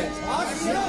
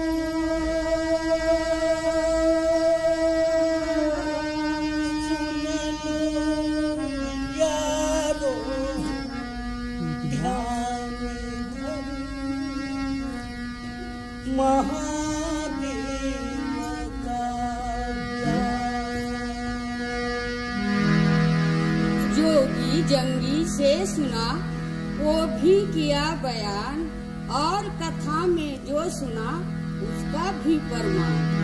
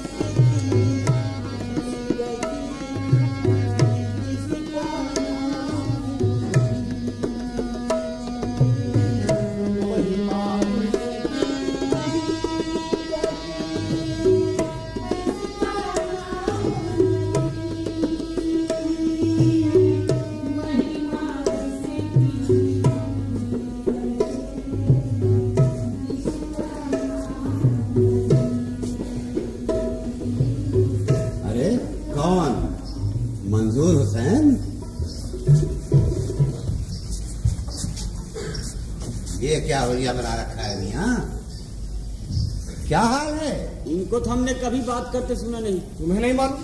तो एक बरस से इनका यही हाल। क्या कहा बेनी? प्रसाद क्या ये एक बरस से आने में है? हाँ। ये तो घोड़ों की तिजारत करते थे भाई। कोई चार बरस पहले हैदराबाद घोड़े लेकर गए थे। उसके बाद से इन्हें आज देखा। मंजूर हुसैन। ताज्जुब है तुमने इन्हें नहीं देखा। ये शायद देखा होगा तो पहचान ना सके होगे। यही कुछ दिनों से चक्कर काट रहे हैं। एक तवायफ पर आशिक है। मगर ये जो चुप होने लग गई है और ये कफनी दाढ़ी फकीरी क्या ये सब इस इसका नतीजा है? मुझसे तो देखा नहीं गया भाई।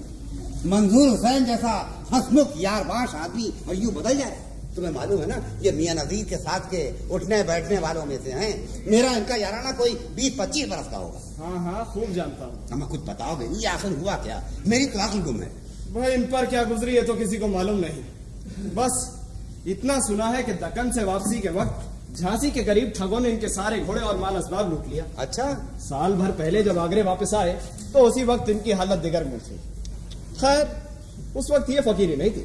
कभी कभी किसी से कुछ बातें भी कर लिया करते थे लेकिन कम कम ज़्यादातर जमुना के किनारे एक मकबरे पर बैठे पानी की लहरें गिना करते थे।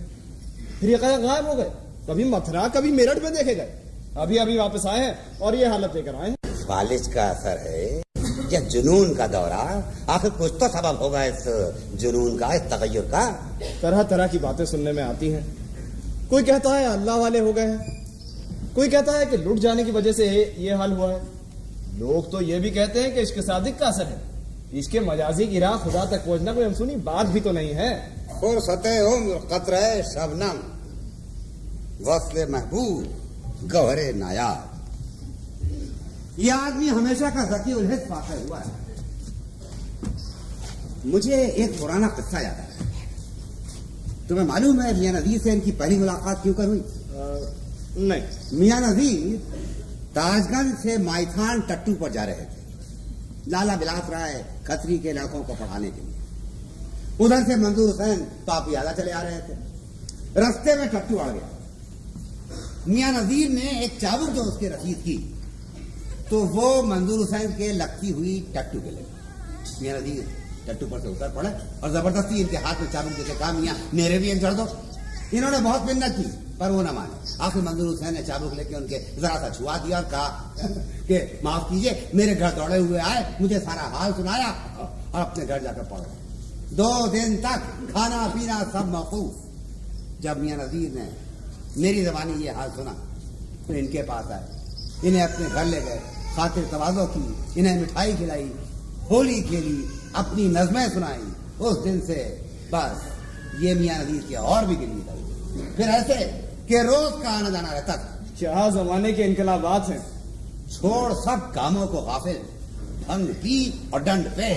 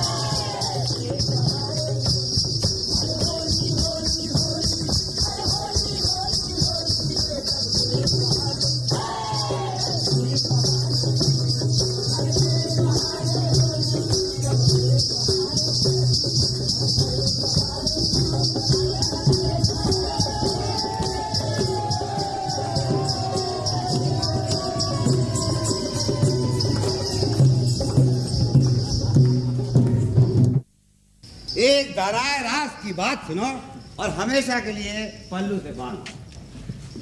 एक पाए के मौलम ने अपने एक शागिर्द को इल्म बयान, बड़ी मेहनत से पढ़ाया। आपकी लड़का, जब पढ़ लिख कर फारिग हुआ तो उस्ताद ने कहा, अब जाओ, बाजारों और गलियों में घूम फिर कर लोगों की बातें सुनो। और पता लगाओ कि इन बातों का इल्म बयान से क्या रिश्ता है। लड़का गली कूचों की खाक छानता फिरा, मगर उसे लोगों की बातों का कोई ताल्लुक इल्म बयान से मालूम न हुआ। उसने उस्ताद से हाल क्या सुनाया?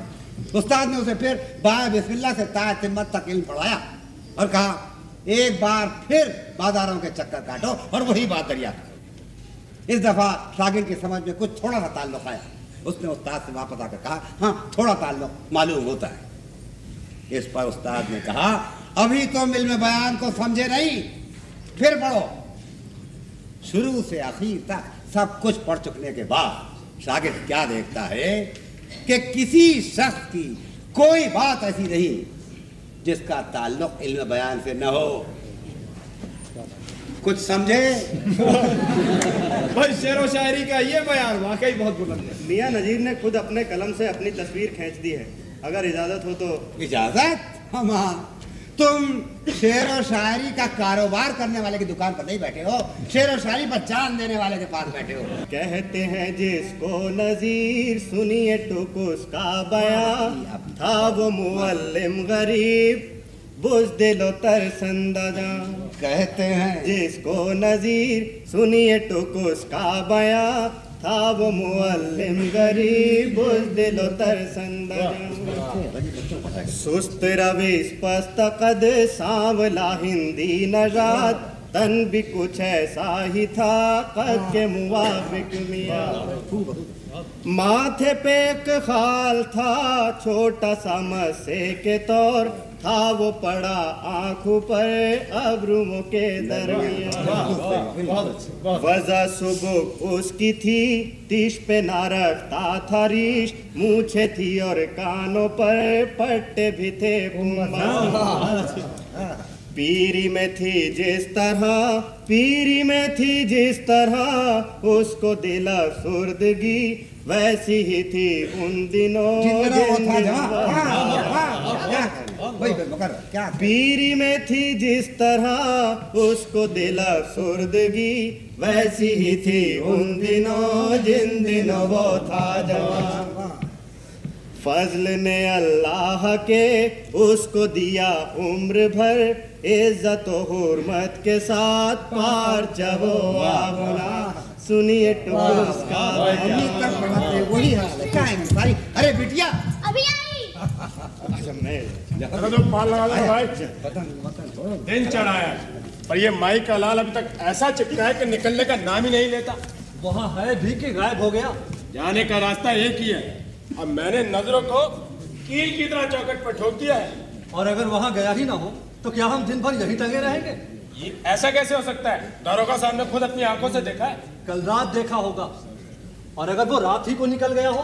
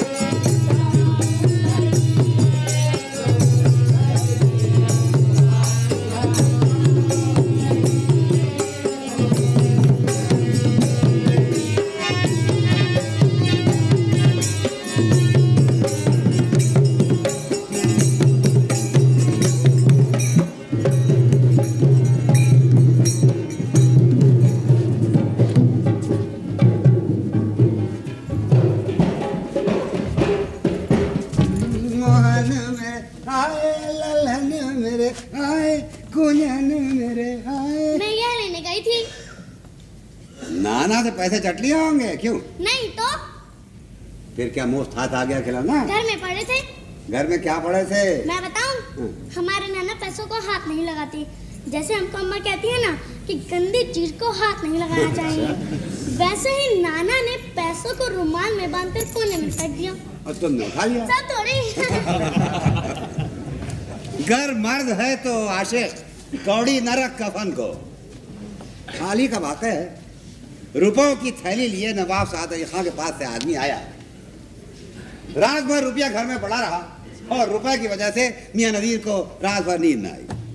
सुबह को जवाब में कहलवा भेजा कि जरा से ताल्लुक से तो ये हाल है, अगर ज़िंदगी भर का साथ हो गया तो न जाने क्या होगा।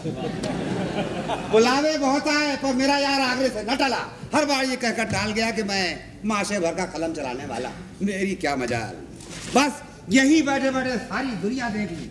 कहते हैं सब सब किताबों के खुल गए मानी सब किताबों के खुल गए मानी सब किताबों के खुल गए मानी जब से देखी नजीर दिल की किताब मियाँ कहाँ रहते ये हज़रत नजीर क्यों क्या बात है वो बात ये है कि ऐसे ही आखिर मैं अपनी ककड़ी पर दो चार शेर लिखवा रहा ये आपको खूब सूझी इस काम के लिए मियाँ नदी से बेहतर और कौन आदमी मिलेगा?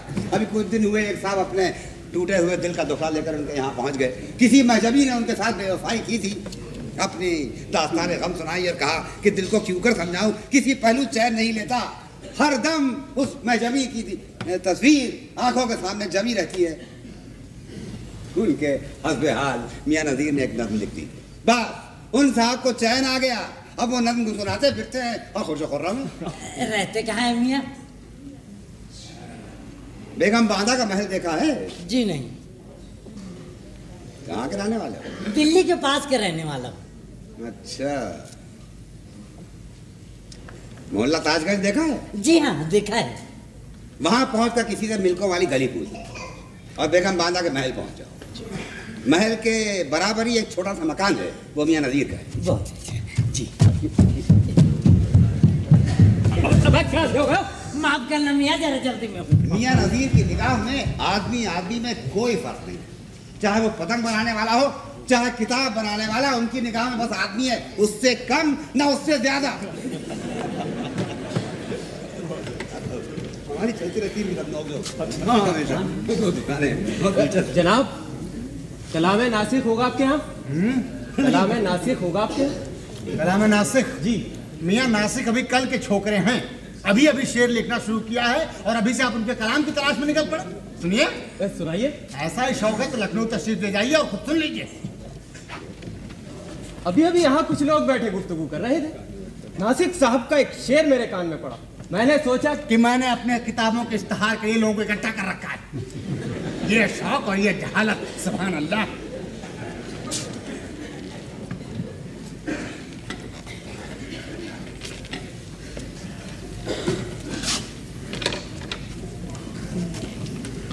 साहब ये इतने सारे लोग यहाँ क्यों इकट्ठे हैं? आप ही तरह के जाहिल हैं? ये जाहिल का कलाम सुनने के लिए इकट्ठा होगा। सुबह से दुकान खोल कर बैठे हुए हैं। जो भी है तरह तरह के सवाल लेकर आ जाता है। खरीद फरोख्त की बात ही नहीं। लाहौल।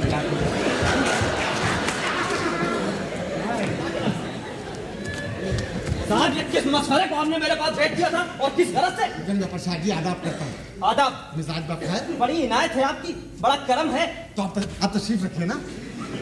हुजूर अजी मैं उन्हें क्या भेजता? बातों बातों में आपका ज़िक्र आ गया। दरअसल उन्हें अपनी किताब छपवाने के लिए सरमाए की तलाश थी। अब आप ही बताएँ मेरे पास कहाँ से आए पैसे? तो उनके जी में आई होगी कि आपसे रुपया मांग लें। देखिए मैं तो अब उर्दू फारसी की किताबों से भर पाया। मैंने फैसला किया है कि दिल्ली जाकर अंग्रेज़ी जबान में एक अखबार छाया करूँ। मैं आपसे भी यही कहने आया हूँ यह धंधा छोड़िए और अखबार और रसायल के काम में लग जाइए। भाई नया जमाना है नए जमाने के मुताबिक रविश अख्तियार कीजिए। चौधरी साहब आपने मेरे दिल की बात कह दी। मैं खुद इस फ़िक्र में था कि वतन छोड़ूं दिल्ली जाऊँ और कि उसका रसायल का सिलसिला शुरू करूँ। आप अगर दिल्ली आ जाते हैं तो आगरे से खबरें कौन भेजे? नहीं साहब आप यहीं रहेंगे। जी। मगर अंग्रेज़ी जबान के अखबार आप मुरासले उर्दू में भेजिए। तर्जुमे की ज़िम्मेदारी मेरी। अरे तो चौधरी साहब क्यों नहीं? एक अखबार उर्दू में भी निकाले। उर्दू अखबार। उर्दू अखबार। अमा उर्दू अखबार पढ़ने वाले हैं कितने? ना साहब अखबार तो अंग्रेज़ी ही जबान में निकलेगा उस जबान में जो कल सारा हिंदुस्तान बोलेगा। हाँ इस कारोबार के सिलसिले में कुछ और लोगों से भी बातचीत हुई थी। हाँ? हाँ। चौधरी साहब मैं इस फ़िक्र में था कि अखबार का काम शुरू करने से पहले मेरे सिर पर जो अखबार है उसे हल्का कर लेता। वो कौन सा? सोच रहा हूँ कि पहले जो छोटी मोटी चीज़ें हैं उनको छपवा लूँ। मसलन? यही मदरसों की चंद किताबें करीमा मामोकीमा आमदनामा वगैरह। मेरे पास दस रुपए की पूंजी नहीं है कि इस काम में लगा सकूँ। क्यों? दीवान हाफिज की ढाई सौ कापियों से कुछ तो वसूल हुआ होगा। हाँ? देखिए देखिए देखिए आपको यहाँ गलत फहमी हुई है। मैंने अपने हिस्से की तमाम कापियाँ अहबाब में तकसीम कर दी और दाम किसी से नहीं दिया और मुझे मेरे हिस्से का पैसा देने के बजाय आपने बकिया ढाई सौ कापियाँ बख्श दी। अब मेरा कोई भी दोस्त ऐसा नहीं जिसे मैं दीवान हाफिज नज़र करूँ। मेरी दानिस्त में यही तय हुआ था। नुकसान मुझे भी हुआ इस काम में मेरी सारी मेहनत जाया गई। अच्छा अब आपको गलत फहमी हुई है तो आप ऐसा कीजिए। अपने हिस्से की तमाम कापियाँ मेरे से पुर्द कर दीजिए। जैसे जैसे वो निकलती जाएँगी मैं आपको पैसे देता जाऊँगा। साहब, वो अब क्या निकलेंगी और कौन उन्हें खरीदेगा? खैर, छोड़िए इस बहस को। आप अखबार का काम शुरू तो कीजिए। बस इसी काम के ज़रिए आपके पास करीमा मामुकीमा और इस तरह की अपनी तमाम खुराफात छपवाने के लिए पैसा आ जाएगा। हालाँकि मेरी यही राय है कि यह फजूल काम है। इसमें आपको फिर नुकसान होगा। भाई, नए जमाने के स्कूलों में आमदनामा पढ़ने वाले आपको कितने मिलेंगे? अच्छा अब मैं इजाज़त चाहता हूँ। दो एक दिन में फिर हाजिर हूँ आधा आधा। आधा बढ़ दे।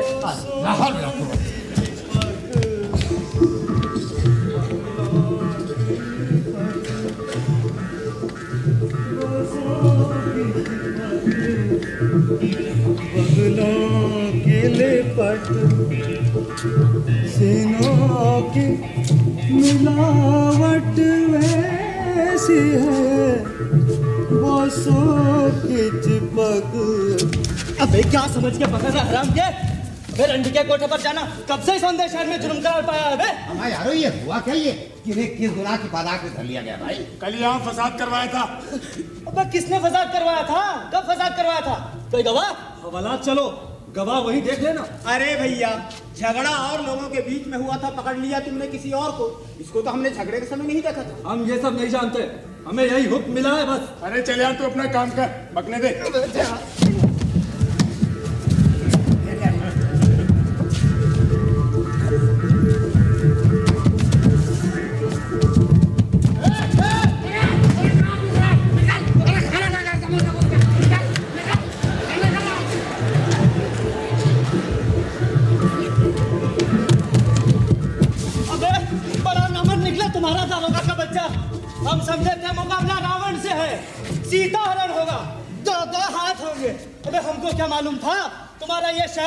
की चिड़ियों से भरा पड़ा है। ये अदालत नहीं जो कुछ कहना हुआ कहना।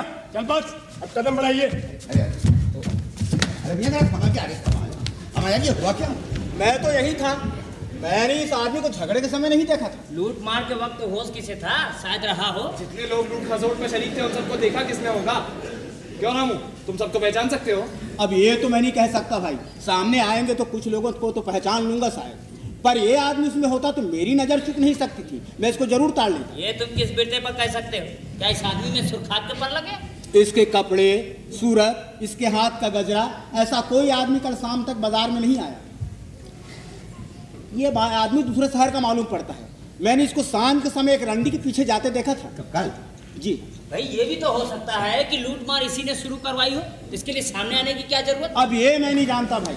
अगर ये आदमी दूसरे शहर का है तो फिर यहाँ आके बलवा कैसे करा सकता है? अरे ये भी तो सोचो। क्यों नहीं करा सकता? तुम लोग अपनी खैर मनाओ। इतना बड़बड़ कर मत थको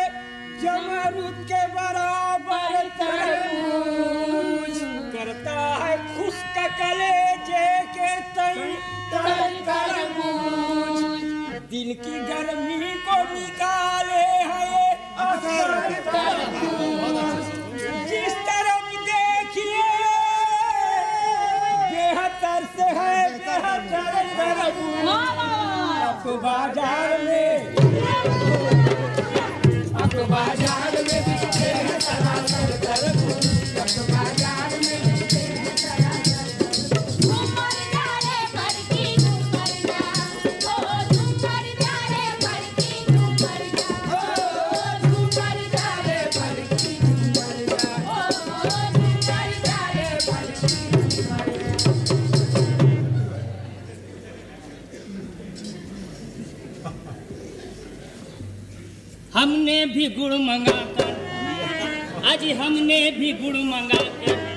बेटा बंधुआ ये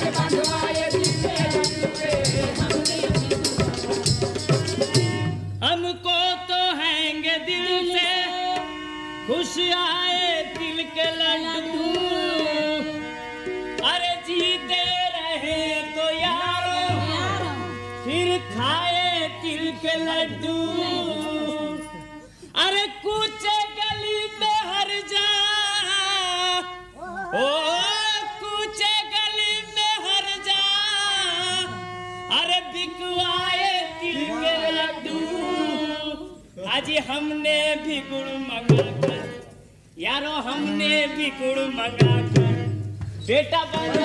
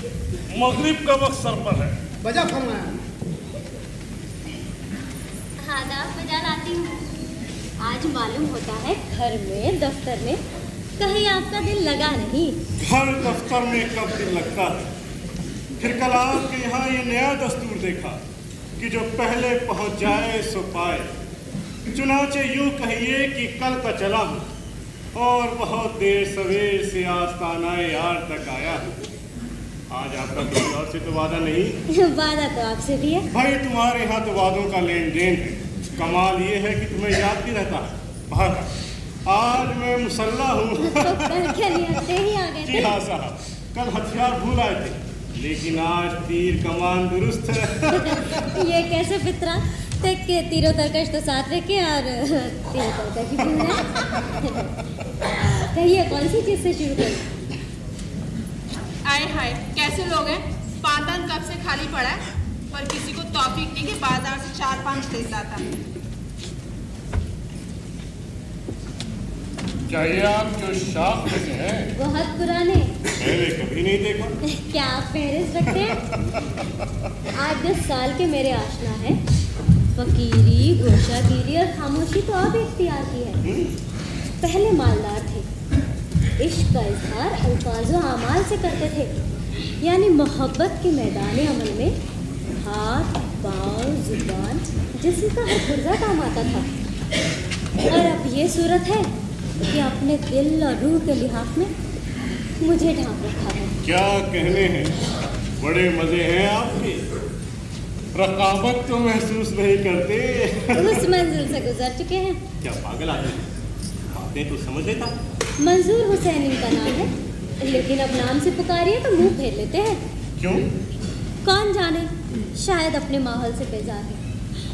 लोग कहते हैं कि माहौल ही कुछ ऐसा हो गया है लेकिन फिर बोलने लगेंगे जब माहौल बेहतर हो जाएगा।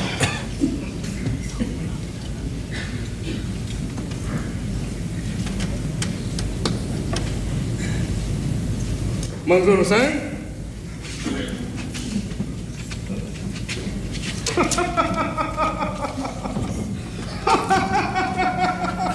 दुनिया में बादशाह है सो है वो भी आदमी।